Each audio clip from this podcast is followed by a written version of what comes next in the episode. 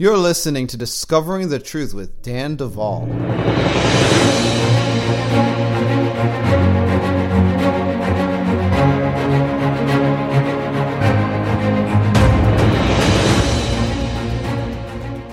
Well, we are now in the second week of January for Discovering the Truth with Dan Duval. I have gotten a few emails and questions about the conference coming up in Adelaide, Australia. People asking, Daniel, what's the conference called? What's the subject matter? Where's it going to be? What's the address? So on and so forth. And we're going to be putting all of this information on the website real soon here. The location will be at Field of Dreams Church in Adelaide, Australia. And they have so graciously opened up their facility to this conference. And so the actual address can be found at fieldofdreams.org.au. So if you want to know, because you're planning to travel to Adelaide for this conference or you're trying to make plans now, just go to fieldofdreams.org.au. The address for the building, the physical building where the conference will be, is there. And registration information is going to be up real soon. Um, I'm just waiting for a few things and then we'll be putting it on our website and making it available for those of you that are interested in coming. The title of the conference is going to be called Manifest Breakthrough. This conference is all about how to actually manifest your breakthrough. The body Christ spends a lot of time talking about this idea of a breakthrough, right? It's it, it, it's always this carrot on the stick, and you, you, know you know that it's there, but you keep running after, but you can never quite reach it. And, and some people are doing this treadmill Christianity where you keep going, going, going, going, but you never arrive. And and and, and so we're trying to uh, spend some time focusing on the arrival process, right? And so we're calling it Manifest Breakthrough. I believe that 2019 is going to be a year of breakthrough, by the way. I, I think that there's going to be an end of delay for a lot of us uh, that have been waiting on things from God that, that have been that have been pressing into things for a long time. I, I think 2019 is going to be a breaking year. And that's what my wife and I are standing on for sure in a whole lot of areas in our lives, uh, not only uh, regarding the ministry that is Bride Ministries, but but personal things as well. And and so, folks, uh, all I'm saying is get excited. Now, uh, today you're going to be able to enjoy a message from a conference that I was doing last year. Actually, it, it was um, hosted by Willie Richmond and Only Believe Ministry. Shout out to them. They wanted to have me come to Louisiana talk about the mandate for a city. And we have been throughout the year of 2018 pressing into uh, praying for Dallas. Um, God started us on this journey in 2017, late 2017. We began to press in, and God began to give us lots of keys. And so this conference was for the purpose of, you know, uh, talking about a few of the keys and also setting a framework for why warring over a city is on the heart of God. And so you're going to enjoy that immensely. I just want to say thank you to all of our financial supporters, donors, those that are contributing to this ministry, to this vision. Folks, we have massive vision, right? And, and I don't always go here in the intro to the podcast, but I'm going to remind you the vision of Bride Ministries is to promote unity in the body of Christ worldwide and assist in the creation and development of sheep nations. What does that mean?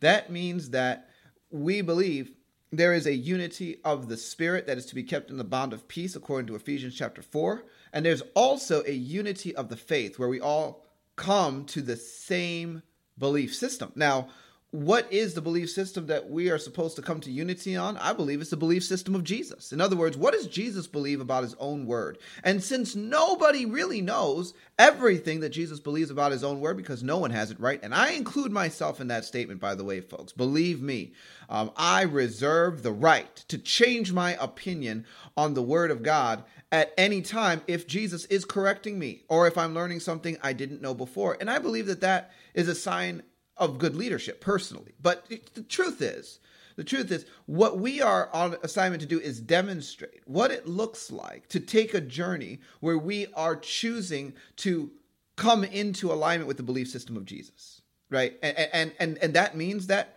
if we have to start believing that people do get abducted by alien grays and need deliverance from the kind of bondage that that creates in them. We are not afraid to add that to our belief system because Jesus is trying to get people set free from abduction experiences and he needs his frontline ministers to be part of the process, right?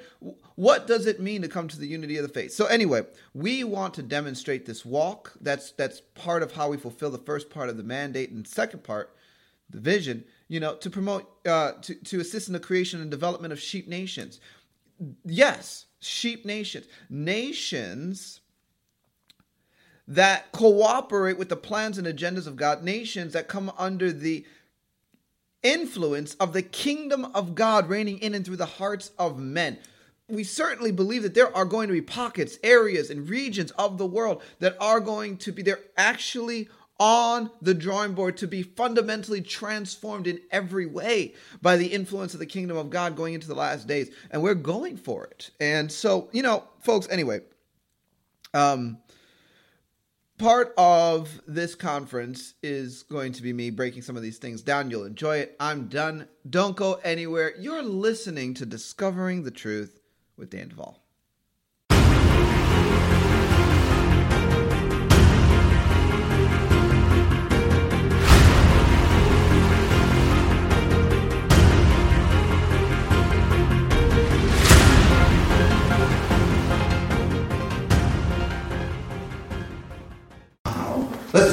So here we are. We're going to talk about it. We're going to talk about, and she coined it, you know, opening up the mandate for your city. We're actually going to talk about that. And we are going to talk about it from a perspective that I, I believe is approaching heaven's perspective. I think we're getting closer to the way Jesus actually looks at how to change out a city, shift systems, and import his kingdom influence into an entire geography. And it doesn't look like business as usual. So before we get there, I'm just going to say quickly I have two books that I brought. There's only a few copies. I don't think there's enough for everybody here to buy one, but we do have some. So this one is Kingdom Government and the Promise of Sheep Nations. It's very long, about 450 pages of stuff. Uh, that one's 25, and I have another book called Higher Dimensions, Parallel Dimensions, and the Spirit Realm, which is exactly what it says it's about. It's about those subjects, and that was 20. And, yeah, okay. My wife is telling me to take a moment and explain what kingdom government is about. Kingdom government in the Promise of Sheep Nations is actually an exploration into how the kingdom of God is going to begin influencing things going into the last days, um, which is the end of the age, a time when things shift over because there is a point in time where Jesus returns and takes possession of planet Earth, marrying the planet and bringing it back into alignment with original design. Leading up to that, uh, there's a lot that happens. And one of those things that I think a lot of people haven't been talking about much is the redemption of entire nations. And uh, it is going to come about as a result of the kingdom of God reigning in and through the hearts of men. And that book is what draws that concept out from the beginning to the end. It's very thorough. And so if you have questions about the statements I just made, that's where you start. But I will tell you guys this. Um, you know, we talk about sheep nations and how, you know, the kingdom of God reigning into the hearts of men could influence a nation. But before you get to the level that you actually do begin to influence a nation, you're going to have to be able to influence a state. Before you're going to be able to influence a state, you're going to have to be able to influence a city. Before you can influence a city, you're going to have to build something a business, a ministry something that employs a corporate group of people, before you can touch that, you really have to be able to steward your own home. And before that, you have to get right here home base. If you can't win the battle at home, right here for your heart, good luck winning the battle for your family. Good luck winning the battle for your business or ministry. And don't don't start on the city. Because on this level, you're about to get blasted. Okay. If you thought the demons coming against your family were big, when you get to the city level, you're talking ancient and big and well armed. Now, I'm going to start off with a few stories because, you know, some, sometimes stories set context. So, how, how do you even get to the point where you're talking about, you know, establishing a city's mandate, Daniel? Well, I have been in the business of doing environmental warfare over regions since about 2013. And I was first pulled into this in a way that I didn't expect. I didn't actually know what was about to happen, and I got pulled into something. And then I just had to travel it out. And it, was an exploration into identity. God was actually showing me something about who I was. At the same time, we were actually cracking an entire region open in the spirit. And so I was in Rwanda in 2013, and there were uh, I was there with a person that I had met in Bible school, and they were planting a church in the village. They also had some connection to the city, and there were different things going on. And you know, we went to preach in the village, we preached here, we preached there, and there was a revival breaking out. It was really cool, and you know, so we were praying and you know doing normal stuff Christians do. And then there was a point where we said, okay, we're going to have a prayer meeting in this house. So we go into prayer. The next thing I know, I'm in the spirit, and suddenly I begin to see um, what looks like a, a, a plane of grass. So I'm here, and then I see someone, and they have like this catapult, and they're pulling back this kind of like projectile and releasing it from the catapult, and it's soaring in the air, and it's hitting the sky. And when it would hit the sky, it would just fall down. So they're doing it like this, and it's hitting the sky, fall down. And then I'm like, huh, that's interesting. And it was like I was pulled out from that place, and back, this, this whole scene backed out. And as the scene backed out, I suddenly realized that there was a number of these, they were like spheres with ground in them, and there were a number of people launching these projectiles, and they kept hitting this dome, and it would fall. Now, I was not new to visions at that time, but you know, here I was praying with this pastor and you know, other people, and um, I'm just like, you know, they're praying and saying stuff, but at this point I'm kind of quiet because I'm just observing. I'm saying, well, what am I about to be shown here? And so after I back out, I see all of these things, but they are around or orbiting a massive throne. And so the revelation came. Impact without breakthrough.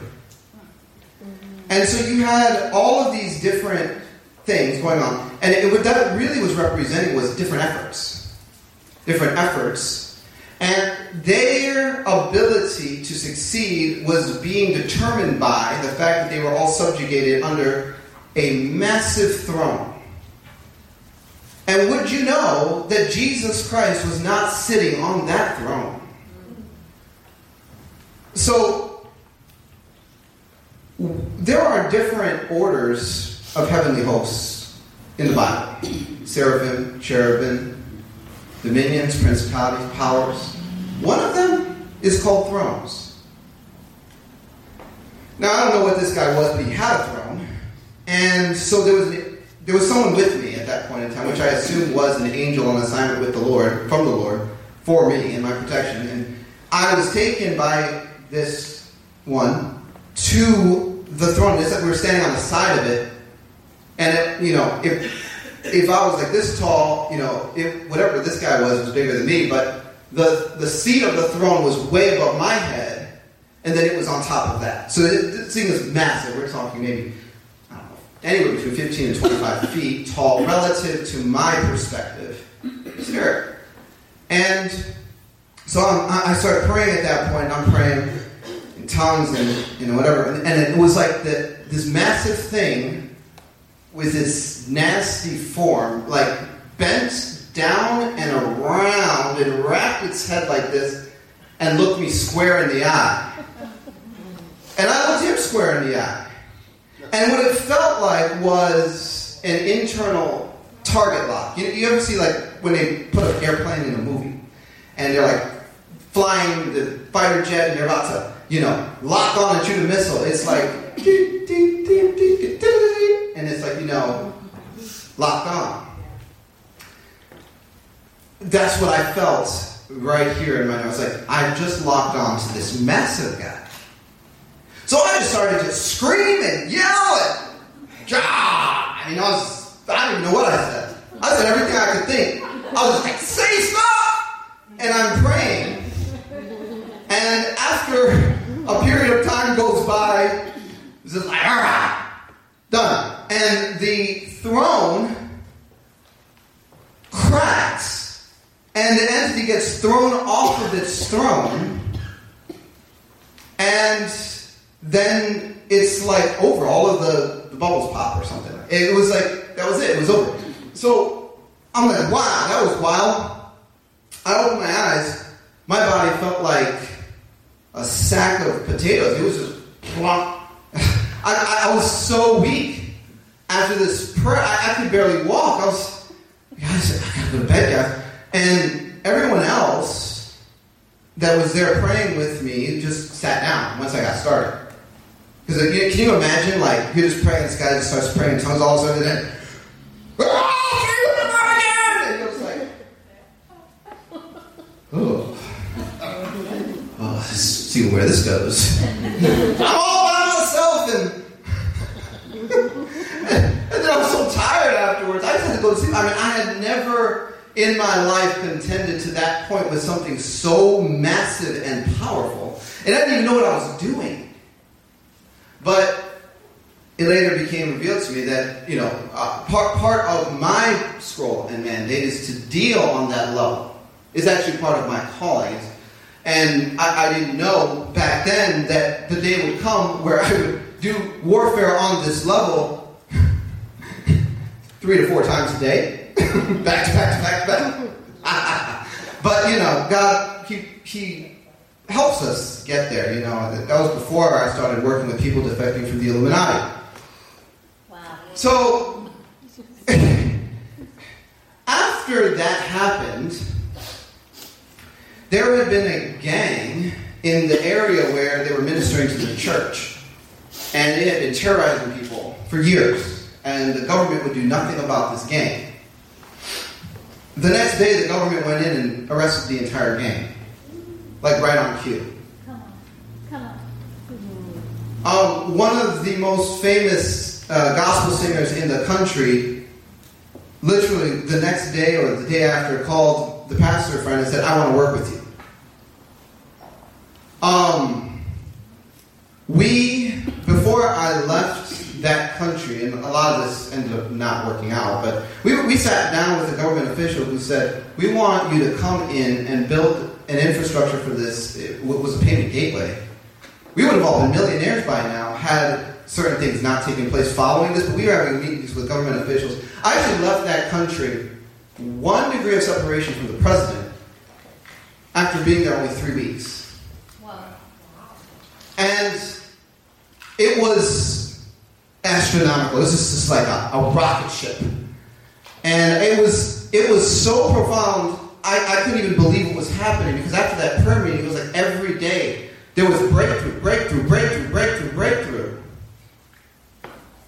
Um, the, the sad part of the story is that what could have opened up didn't, and I'm not going to get into all the reasons why.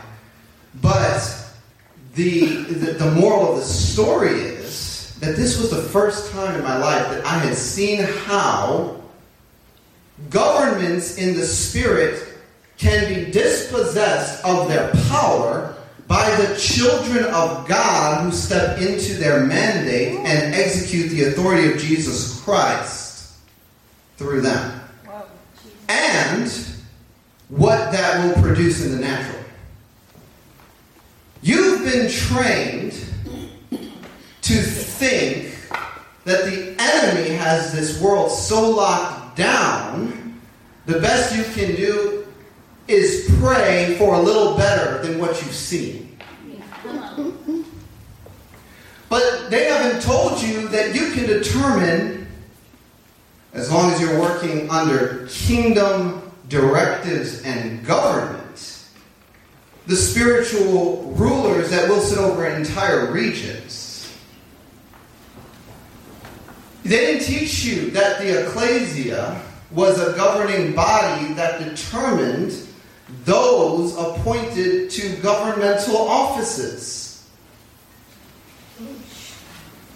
We serve a government that is superior to the government of Babylon. When they appoint a ruler, the rulers that we appoint will dispossess the counterfeits because our authority supersedes theirs in Christ. Yes. So, one of the first things I discerned about this area when I came in was driving around. I said, Willie, this is a place where people get locked down and suppressed. This is the first thing I picked up. And I, I think that needs to change. I, I don't believe that that's God's best for the state or region. But that will not change unless there's some intentionality behind it. Now, what are we here to talk about? We're here to talk about releasing the mandate for your city or state or whatever. Um, would anybody like to take a guess at how many times the word mandate is used in the Bible? How many people think it's used five times? More or less. Three? Ten? One? Zero. A mandate is an official order or commissioning to do something. Mandate is a governmental term. You don't use governmental terms unless you are dealing with governmental things. You don't get a mandate because you belong to a religious club, a social club, or, you know, whatever you want to call it. the, the, the, the reason why you get a mandate is because you are working with a government that has official proceedings, processes, things that need to be carried out. As a verb, the word mandate means to give someone authority to act in a certain way. So, a mandate is a biblical term when you begin to understand that the kingdom of God is not a social club and it's not a religion. It is a government. And this is one of the main sticking points that I never can quite get away from. Is that Jesus didn't come on earth to establish religion. You know, and what the soul wants to do is break everything down into a religious protocol and practice. You know, when you pray, say this Our Father which art in heaven, hallowed be thy name, thy kingdom come, thy will be done on earth as it is in heaven. What does religion do? Say this 15 times and you'll be forgiven of yourself. You know, it's like, you know, that Jesus was going for something deeper than just a repetitive use of this phrase. Amen. That, that prayer is so packed and loaded with insight. It's a pattern.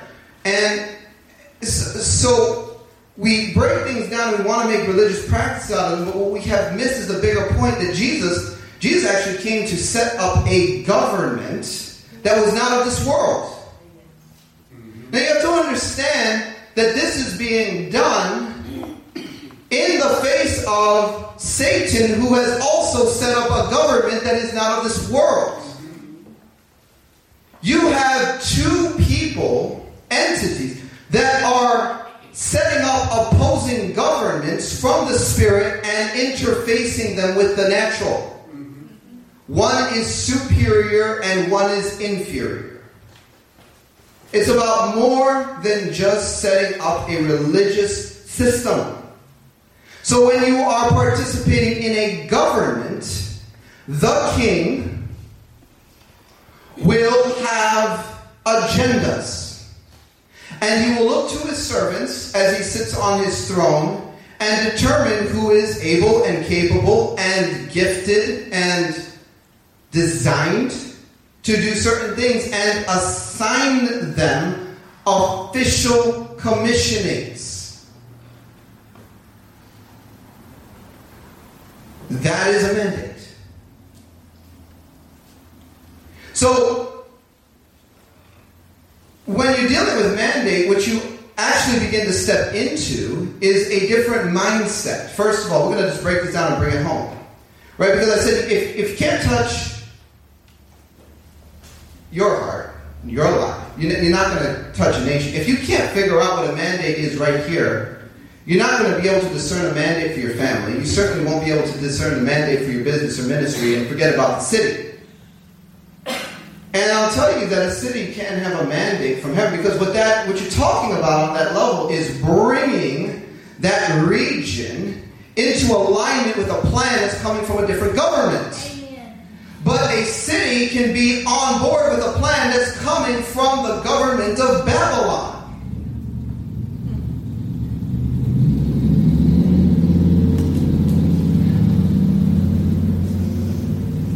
A kingdom is a monarchy that has at the centerpiece of all things its king. That's what we must register in our hearts before we even begin a process of looking at how to governmentally take a city. Have I centered myself on the fact that Jesus Christ is the center of all things? Because that is the government that I participate in. I am a citizen of this state which is in heaven. Philippians chapter 4. For ye are citizens in heaven, from which we await the coming of our Lord Jesus Christ. This is trans-dimensional activity. Am I, am I losing you guys? No. So, okay. um, trans-dimensional activity means you are here and you are there simultaneously. I'm going to tell you guys a mystery. When Gabriel appeared to Zechariah as John the Baptist's birth was being prophesied, he said, Zechariah, I am Gabriel who stands in the presence of the Most High God. Gabriel was talking to Zechariah on this realm. But he said, I am Gabriel who stands. He didn't say who was standing, as if to say, I was standing there, but then I left to come here. He said, Who stands? Because this is how the archangels operate.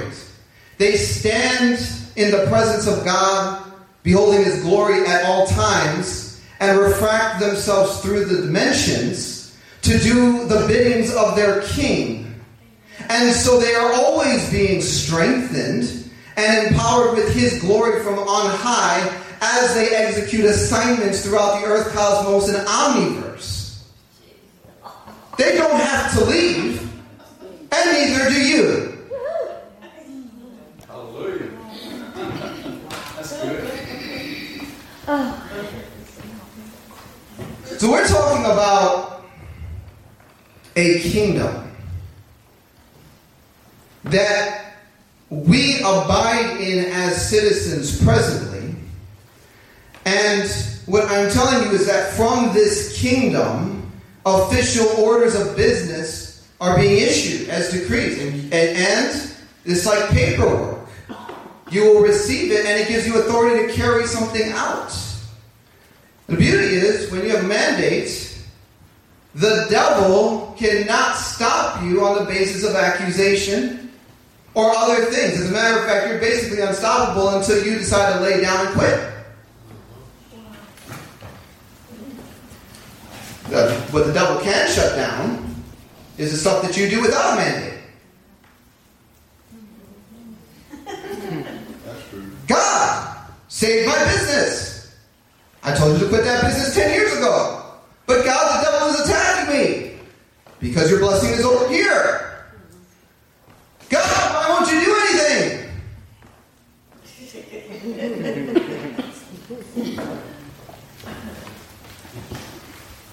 so, what the devil does is he subverts stuff, or he gets us to a place where we are operating in various areas of our lives completely outside of the official business we are here to do.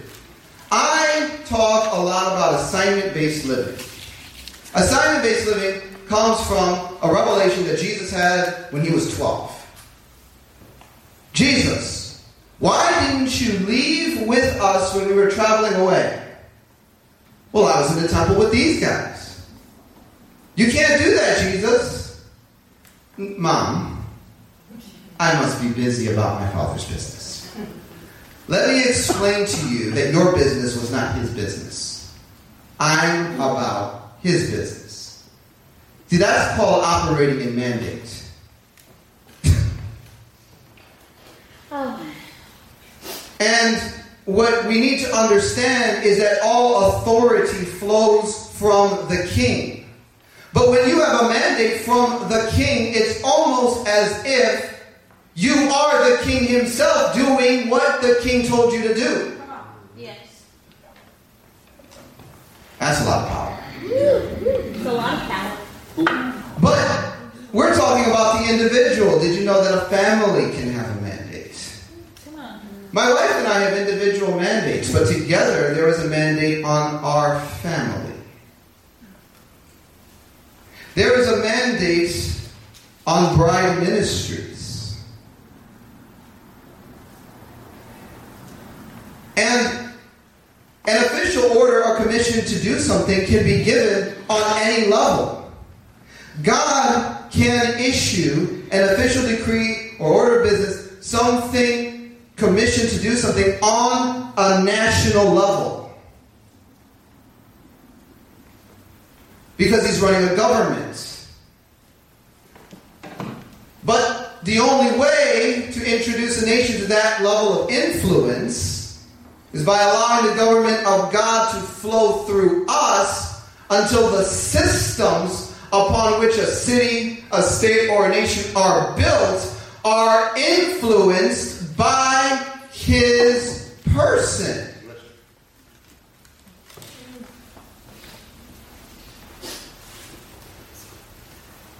Official business within a kingdom is executed by those given the authority or mandate to perform that assignment. Now, I'm going to back up a little bit. What am I doing tonight? I, I, I, have a, I have all these keys, guys. I have a bunch of keys and I want to give them to you. That's why keys, keys, keys. Right? You know. But the problem is that sometimes in order to use a key, you have to know where the door is. It's like, all right, go to the P.O. box. There's five blocks of gold in there. Just grab them for me. Here's the key. Five blocks of gold. Go in the P.O. box area. There's so many of these, though. Which one do I? That didn't work. You want to know something funny? I forgot my P.O. box one day when I was back in Texarkana. And I said, I'm going to crack the code. I'm just going to try every one. And you know what? I got to one of those boxes and the key was fitted just wrongly enough that I put my key in there and it got stuck. and I couldn't get it out. And I lost my key. Oh. You know, so, so sometimes we, we, it's better to know how to use the key before you begin to fail at using it the wrong way.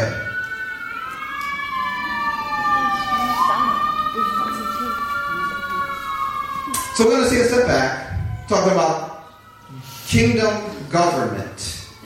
Everybody get that God runs the government. Yes. We're a part of that government. Now, moving forward, what we have to understand is a little bit about society and culture. Society and culture. What is society? Society is defined as an organized group of persons associated together for religious, benevolent, cultural, scientific, political, patriotic, or other purposes.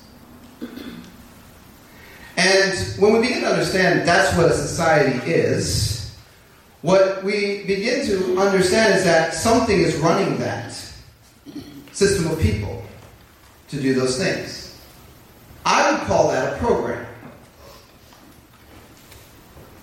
And when you begin to ask, if a program is what runs a society or undergirds why it looks the way it does, where is it? Is it in your wallet, in your television, in your cell phone, in the? Where, where is it? And I would say this it's actually in the subconscious. It's, it's a program that subconsciously instilled into the members of those that live in that society. In some societies, like those that practice satanic ritual abuse, it's normal practice to rape your children on an altar. I deal with that all the time. People have to survive that. It's terrible. And the truth is, that activity is in their subconscious. And uh, it, it, to us, that sounds completely wrong and foreign and strange. You need to be locked up and put in the prison house for that. Yeah. Why? Because you're operating a different program. Because if you were born into that and raised in that culture, you may not necessarily think there's anything wrong with that. Joseph, the alleged father of Jesus, until, you know, we figured out that he was actually the son of God, was marrying a 14 year old. Mary was 14. Okay? That's a different culture. It's a different society. It's a different program. Today, you're going to jail for that, buddy. Something wrong about that picture. Human society is a program that's subconsciously instilled into members of that society. You don't even have to think about it. I say, hey, should you put kids on the altar to do this thing? You guys are like, no! Why? Where does that belief system exist? The same place the belief system exists that says, God doesn't love you. The same place the belief system exists that says, you're not good enough. The same place the belief system exists that says, if you try in business, you will fail. The subconscious. Or, we can become biblical about it and just call it the heart. So there's a reason why the Bible says the kingdom of God is within you and also among you. This is what Jesus said. Amplified Bible says, the kingdom of God is within your hearts and also surrounding you. God put his government in your heart because he wants his program running inside of his people. Why? Because he's trying to anchor another dimension to this world so that he can bring his government in through his gates. So when we're beginning to talk about society, we have to understand that society can have different programs. It can have God programming, it can have satanic programming, it can have humanistic programming. Traditions of men. That's a real thing. Not necessarily good, not necessarily bad, just different. There are different programs. And God, in this age, is trying to get us on board with His program. Because if He can get a whole company of people to begin to think the way He thinks, He is going to unlock cities through those people. Because those are the people that are going to get a revelation that certain biblical terminology actually means what it says. Like, I have given you the victory through Jesus Christ. In all these things, you are made more than conquerors through him that loved us. For you are heirs of God and co heirs with Christ. What does it look like when a person on the earth manifests what it looks like to be a co heir with Christ? It looks like a person that brings the entire plethora of all that has been bestowed upon them as inheritance from a heavenly king that has more resources on his pinky finger than the entire earth has if you dug up all its gold.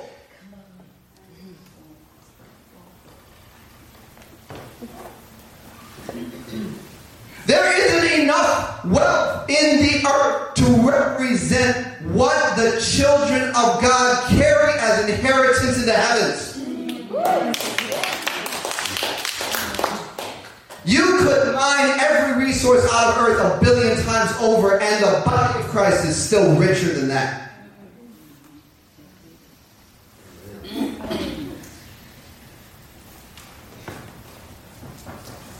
Society's program. Have you ever follow me? Okay. Uh,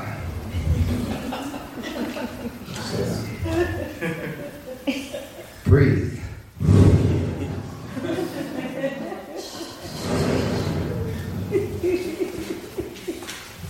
Society and culture go hand in hand. This is actually like the first page of Kingdom Government and the Powers of Two Nations. How does that book start? Just like this.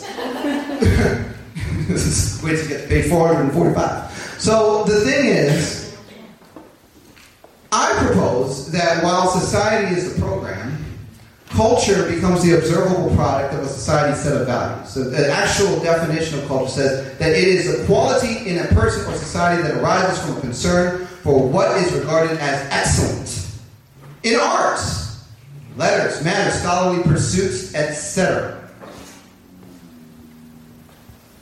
So you have a society that is a program, but that program is going to produce a culture. So God wants the kingdom of heaven anchored to our hearts, overriding our belief systems, so that we produce a heavenly culture in the earth. And a heavenly culture in the earth means a company of people arise that spit on the devil's face and laugh about it when they're done. You know how fun it is when we're sitting there delivering sessions and it's like, oh man, Anubis just showed up. And it's like, all right, angels, let's get him again. it's like, oh my gosh, they're slapping him in the face and squirting him with water guns. Now he's crying. You know. I'm telling you, it gets kind of silly at a certain point. We laugh during our deliverance sessions because it's actually humorous. We've seen them try to escape battlegrounds. Run. They want to run away. I remember there was one day I, I was just feeling really mean. And there was all these demons and they all linked themselves together to like anchor something and, and so they were all bound. And uh, it, was, it was to form like a, a resistance. So when I found them like that, I had angels chain them up and I had the angels get branding irons. I gave all the angels branding irons in the spirit. And the branding irons said, kick me. And the angels started to laugh. And the person heard the angels laughing. They're like, oh my gosh, Daniel, they're laughing. I'm like, yeah, but the demons aren't. So they've branded all the demons with me signs, but since they're all linked together looking at each other, it's like a big joke. Because they're. they all say me. Right? What am I stepping into? This is creative power. When I speak it in the spirit, it actually is created that way. And, and, and this is simply stepping into sonship. You know, where did you get all the materials for those branding irons? It, sound, it sounds like a big business expense. Right? Brand, branding irons. Can you afford that? One of the funniest things I ever ran into was we were destroying so many, and I know I'm getting into some stuff, I'm not taking all the time to explain what it all means. We, we, we had destroyed so many computational facilities, craft, different things throughout the heavens and cosmos that my spirit had basically created like a junkyard in his realm for collector's items. And he would just throw all the computers, and the crafts, and this, and all of it into a big junk pile. You could go there and laugh at the trophies. Like, you don't know what you are working with as a son or daughter of God. You have no idea how powerful you really can be. How much of a force of uh, and how much of a threat you are simply because you are here. Alright, so back to the main point. Point is, society's program and a culture becomes the observable product of a society's set of values. So God has set up a government. He made you a citizen. You are there and you are here. He wants that government anchored through your heart so that it not only becomes the reality of where you are in the spirit, but that it crosses the veil through your heart and begins to be the manifestation of what you experience in the earth through your life. As you give entrance to the kingdom through your life, you open up environments to that influence. I can't step into a room without angels stepping into the room with me. They just follow me around.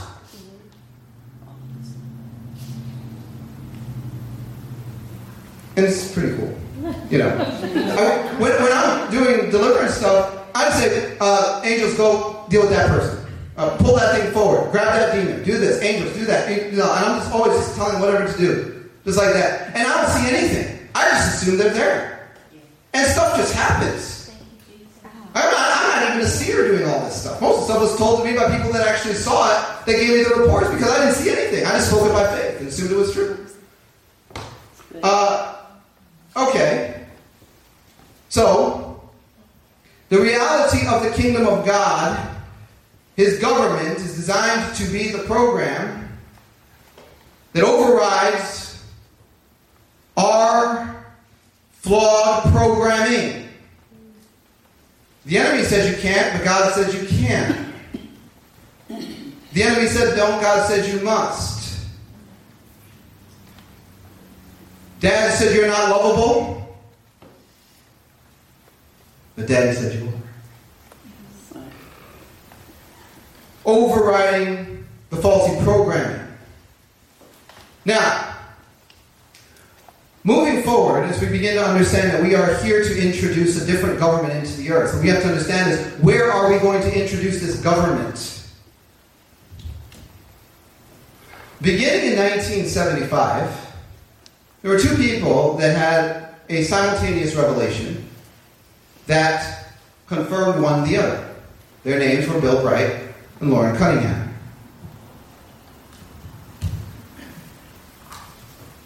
Sorry. And uh, they independently received what has come to be known as the revelation of the seven mountains. And many of you are probably familiar with that. This revelation since 1975 has been making its way around the body of Christ. So people get a little bit of fire, they get a little bit of revelation, and then the religious folks come in and smash it. And try to convince them that the, oh, well, yeah, all the seven mountains, all that dominionist stuff, that's just really, really bad. You got to stay away from that, you know.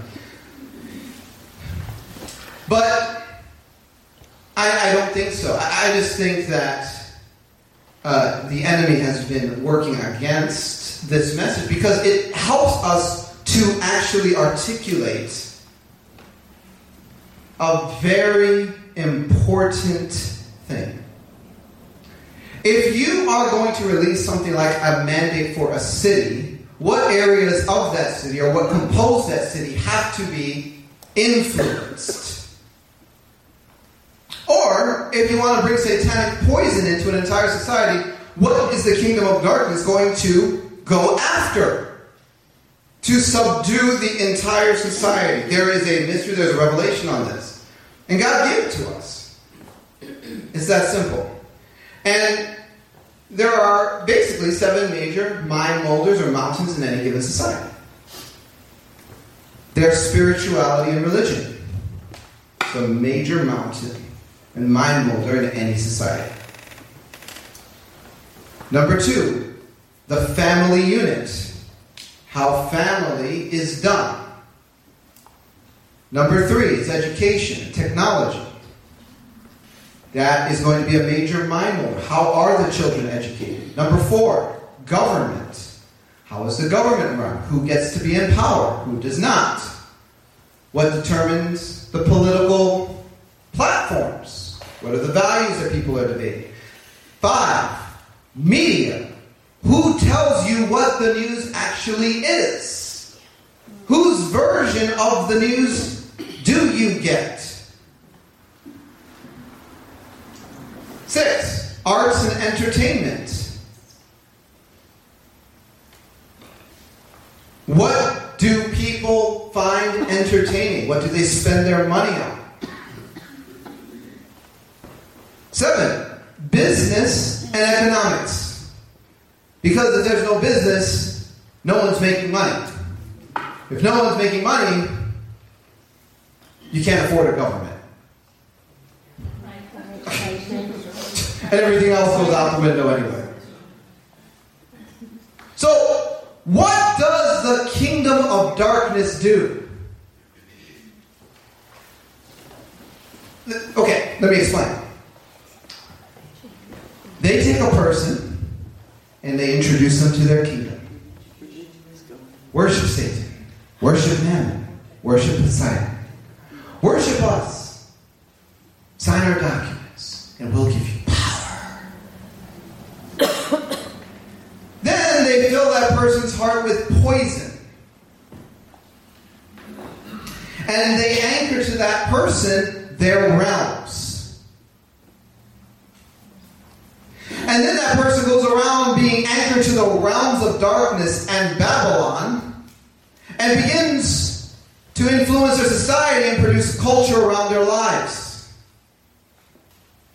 And they have counterfeit power to bring shifts to how family manifests, how businesses are conducted and stewarded, how activities occur in government offices. You have people that are being anchored to other realms and being lorded over by evil rulers that are bringing that government into this world by what they produce because they are producing the culture and the society that they are anchored to.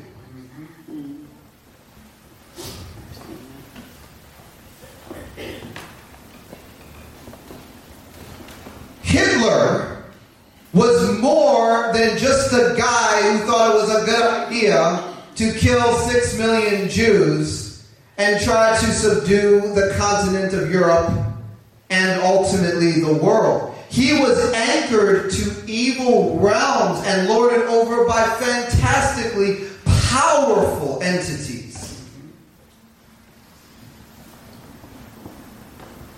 And if you want to know how the world actually works, you have to understand that people are being moved around and powered up by governments that are not of this world.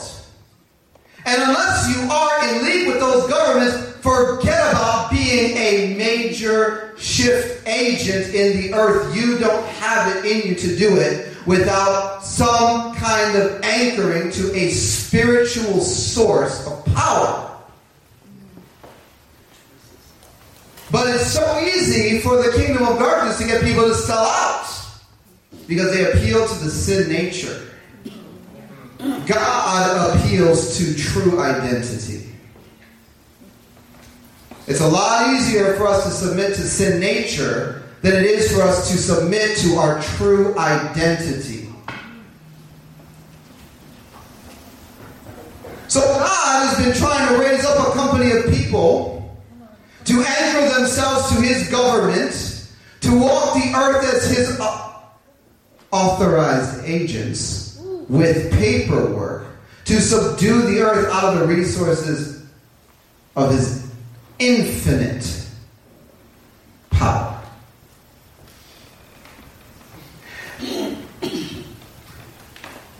Wow. We're talking about government on different levels. Did you know that when you are receiving injustice at a lower court, you can appeal to a higher court? And if the judgment rendered in the lower court is overruled by the higher court, the higher court's ruling stands. The devil makes judgments against this world from his lower courts. But there has failed to be a company of people that will arise and appeal to the higher court so that these lower court judgments are overruled. How do you shift the society? Find what the enemy has determined, appeal to the higher court, and get it overruled. This is true intercession.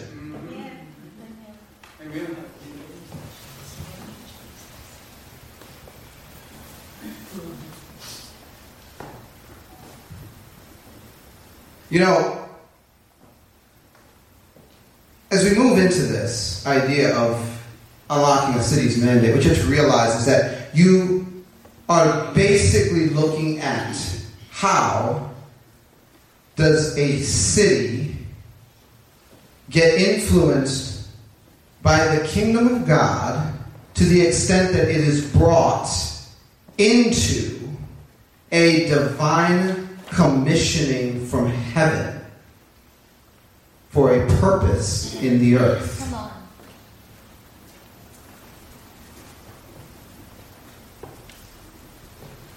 That's a big deal.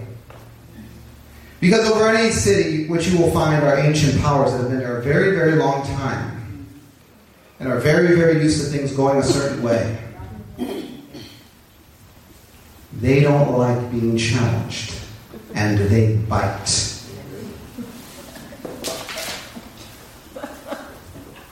Now, grounding out the seven mountains. Anybody tired? No. we doing okay? Mm-hmm. Grounding out the seven mountains has been done in several ways. How, how do you pull this from the Bible?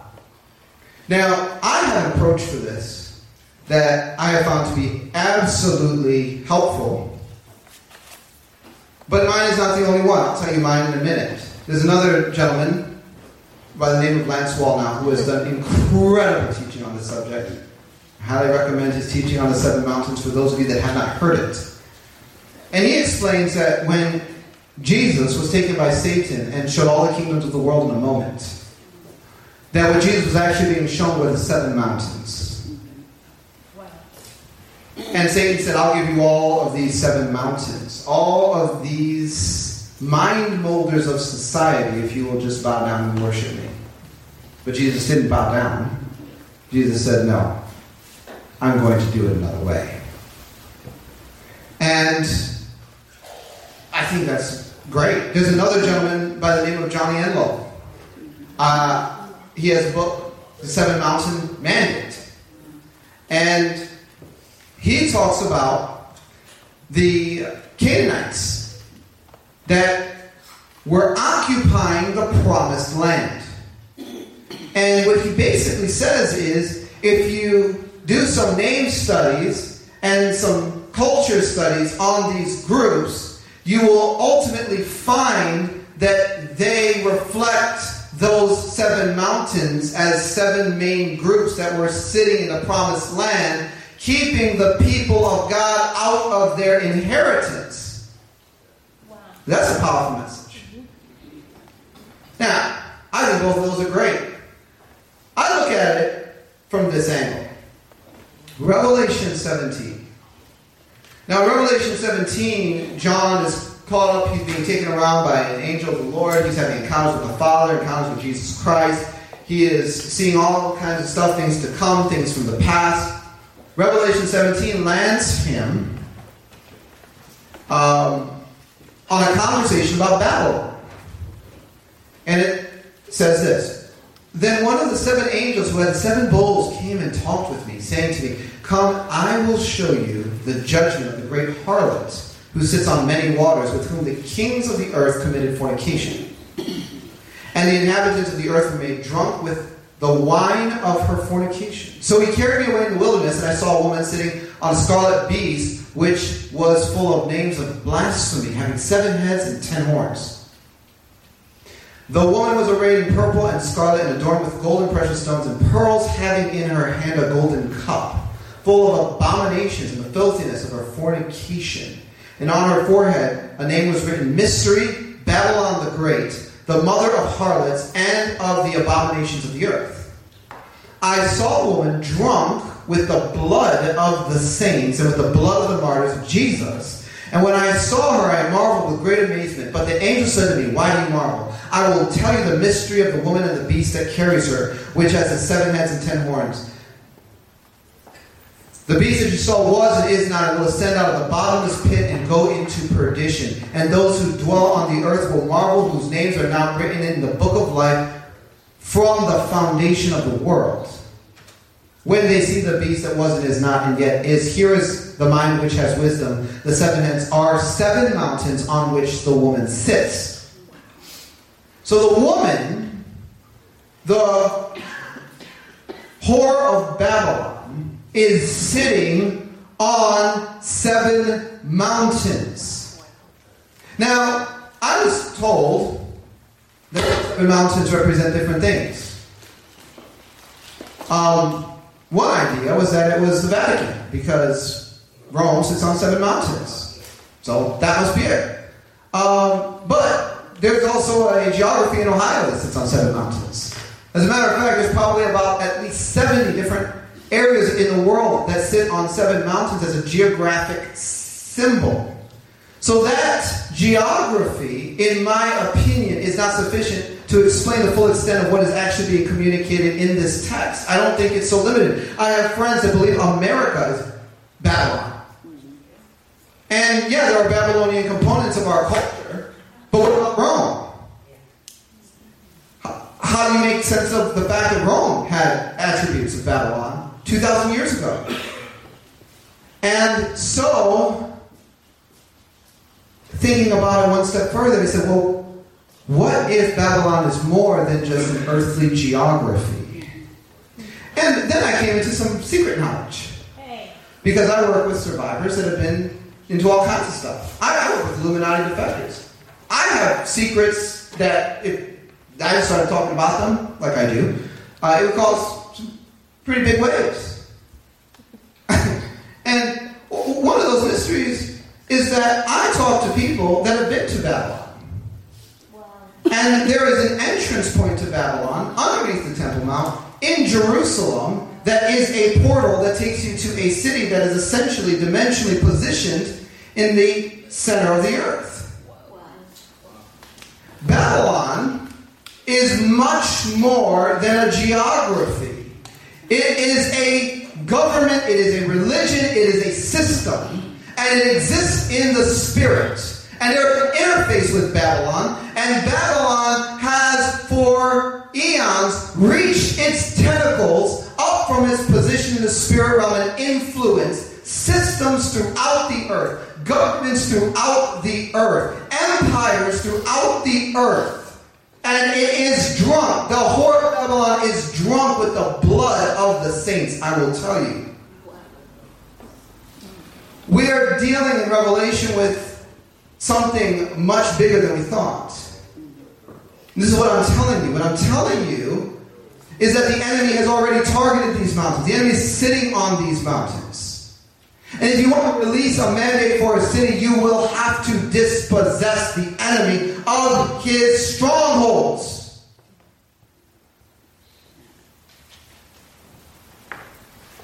Are we as the body of Christ ready for what that looks like? Now, this is where you really got to begin to think things through. People say, "Oh, God has changed my city." Okay, I gave this example a while back, um, just this past Sunday. Said, "Look, most people know that CPS is a bit subverted. There's some really illegitimate stuff that goes on with CPS. I just got a testimony in my email box. This was heartbreaking the other day. I, I had one person come to me and call it child prostitution services. So many children get abused under the watchful eye of CPS, and it goes unreported every year. People are damaged because there is, it's almost so bad it seems intentional. Yet, do you know what would happen if God just, boom, CPS gone? Hundreds of thousands of children are now living in situations where there is no system of funding going to caretakers. Their records are just gone. Who takes care of them? Who's responsible? What happens? It is actually more destructive to remove and create a void when evil is in power than it is to leave evil in power until you can replace them. until you can replace them. But if you're working with a group of people that can only believe you for next month's rent, how are you going to begin to replace the systems that are overloaded by evil?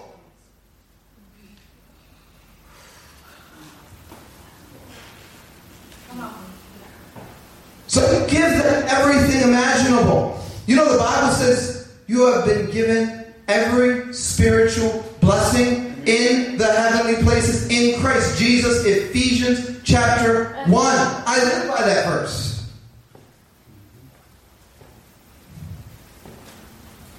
I determined years ago if my ministry does not shift earth, I fail. And I'm actually not anxious about that. That does not produce anxiety. I already know it's been done. Why? I'm walking out what was written in my scroll. And I, I believe this that the more Christians begin to walk out what is written in their scrolls, the more people you're going to begin to find that have language that sounds like that. Serious about getting business done, not intimidated, not in fear, and changing things. If you want to intercede for a city so its mandate is released, you better believe you have to be prepared to step into the voids that your prayers are going to create. You can't just be part of the intercession, you have to be part of the solution. What we do in the heavens must be grounded out in the earth.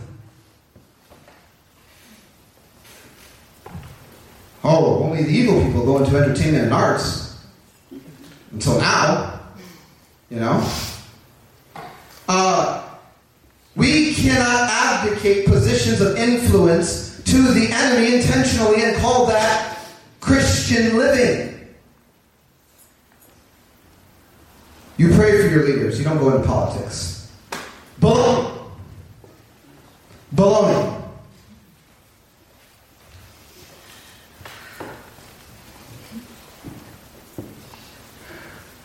Babylon wants to rule all seven mountains in any given society and set up their gatekeepers uh, at the top of those mountains. They want their gatekeepers. And then, when he invades a society, corrupts its mountains, and sets up his gate leaders, he goes after the church and says, Your God is weak and inferior to us. Just pray for next month's rent. If you want to know what kind of God you serve, just look who he gave all the money to. Not you. Yeah, let us keep the money. Just be religious and stay in your poverty mindset. Right over there. You'll be fine. We'll send you a welfare check.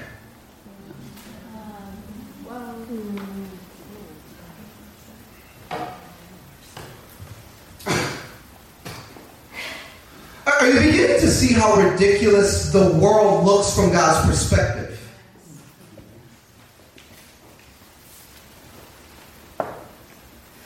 It's called out of alignment. Heaven and earth are out of alignment. And the enemy wants to convince us that the best God has is an escape plan from the enemy's grid of control.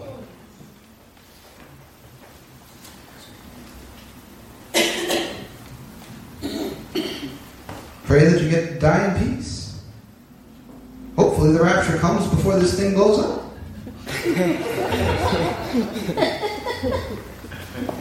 the rapture, God's blood.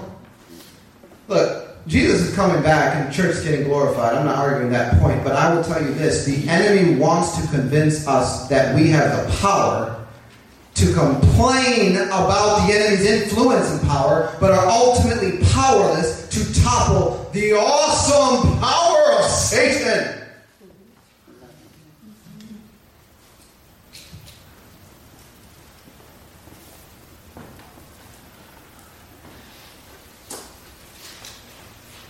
I've confronted Antichrist in the spirit. I am not intimidated.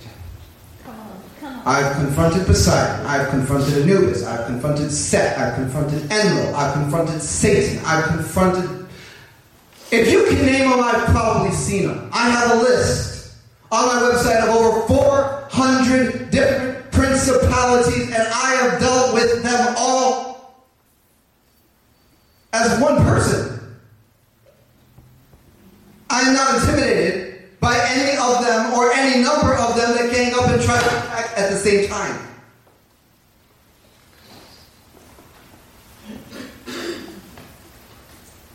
Jesus Christ has disarmed principalities and powers, triumphing over them, making an open show of them in it. Well, what God do you serve?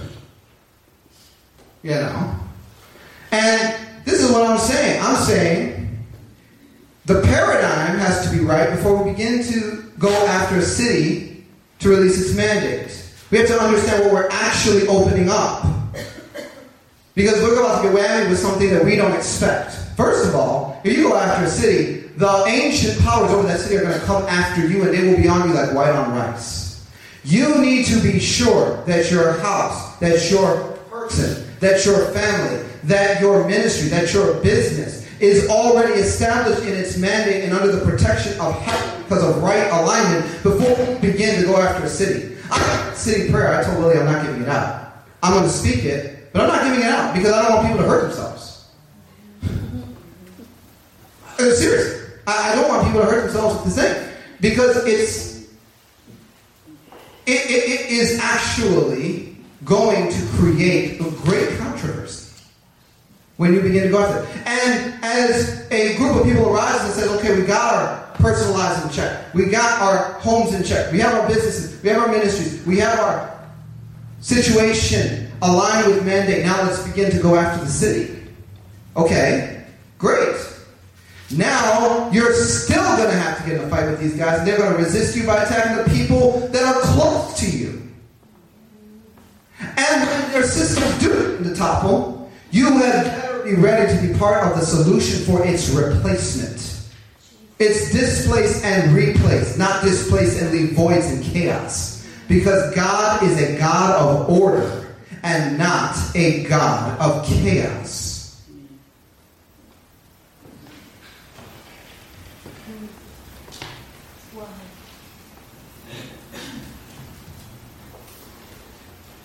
Having said all of that, the kingdom of God is supreme to the kingdom of Babylon and is ruled by a higher authority. Now I'm repeating myself.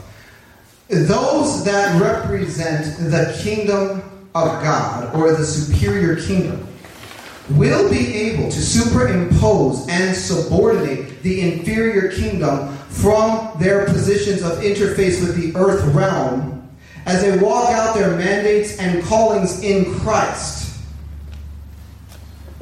You can't walk out your mandate and a calling in Christ if Jesus is not doing what you are.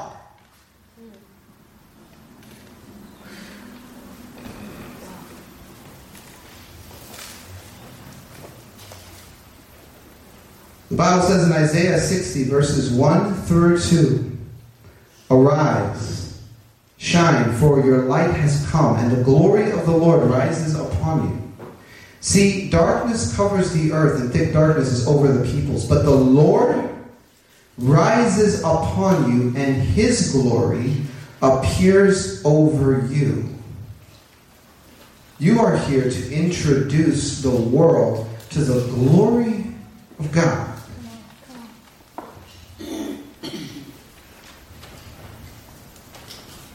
Furthermore, Bible says, then the seventh angel sounded. There were loud voices in heaven. Now this, this is the appearing of Christ, the seventh trumpet. According to the book of Revelation, this is when Jesus is returning, marrying heaven to earth. And it says, as the seventh angel sounded, there were loud voices in heaven saying, The kingdoms of this world have become. Now, it says have become the kingdoms of our Lord and his Christ, and he shall reign forever and ever. There are kingdoms in this world, and all the kingdoms simultaneously are being delivered into the governorship, the government of God at the return of Christ. The verb tense, have become, is derived from the Greek word hinomai, and it is represented in the English present perfect tense. This verb tense indicates an action that began at an indeterminable time in the past and leading up and into the present moment. For example, I have eaten rice and beans all year. Have eaten. I have competed in many tournaments. That verb tense does not mean right now I am competing in many tournaments. It means I have been doing it for a long time. So, what it's saying there is that the kingdoms of this world were in the process of becoming the kingdoms of our Lord and His Christ. And when He arrives, they have become. Well, Daniel, that must mean the devil runs the whole world until Jesus escapes us out. No. No. No, that's not what it means at all. This means that the kingdoms of this world need to become the kingdoms of our Lord and His Christ before Jesus returns. This means that the idea that a city's mandate is going to be released is absolutely mandatory. It will happen. Cities will be influenced by the kingdom of God. It will move to states, it will move to nations, it will be in different areas around the world. And there is a company of people that are on assignment to do it.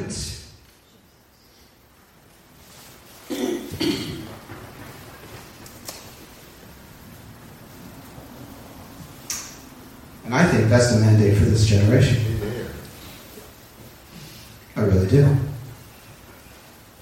Yes, Lord. Mm-hmm.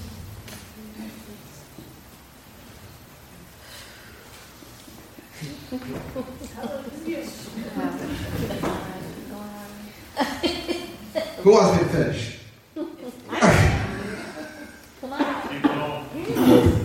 We're going to pray. We're going to pray. And uh, we- we're simply going to pray for enough grade. We're going to pray for God to pull us another level higher towards His goal for our lives in this direction. For different ones of you, that's going to mean different things. So I'm going to close our eyes.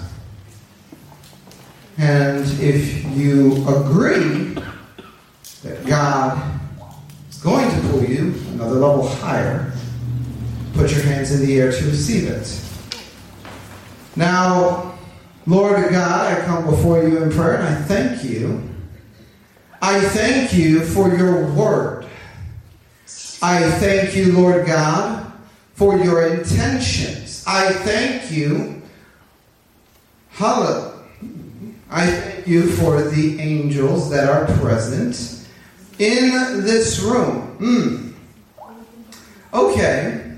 So, Lord God, I activate and I declare that where paperwork has been missing, stolen, confused, replaced with fraudulent documentation, or ignored, that it is now being distributed by your heavenly host to those in the room that are receiving it now in Jesus' name.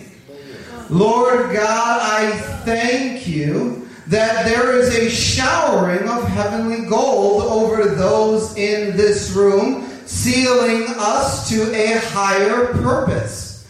Lord God, I thank you that your wind, this is interesting, A confrontation blows through this room and smites the powers that resist the callings and mandates of those in this room illegitimately displacing them from their positions in the name of Jesus.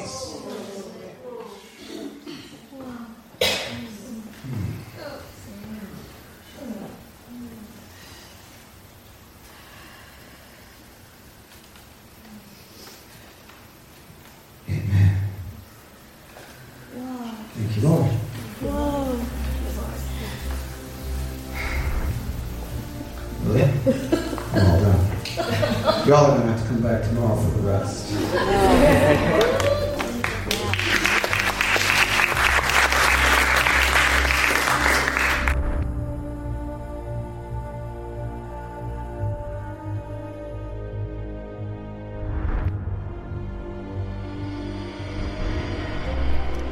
You've been listening to Discovering the Truth with Dan Duval. If you would like to connect with us at Bride Ministries or to support what we are doing financially, visit us at www.bridemovement.com.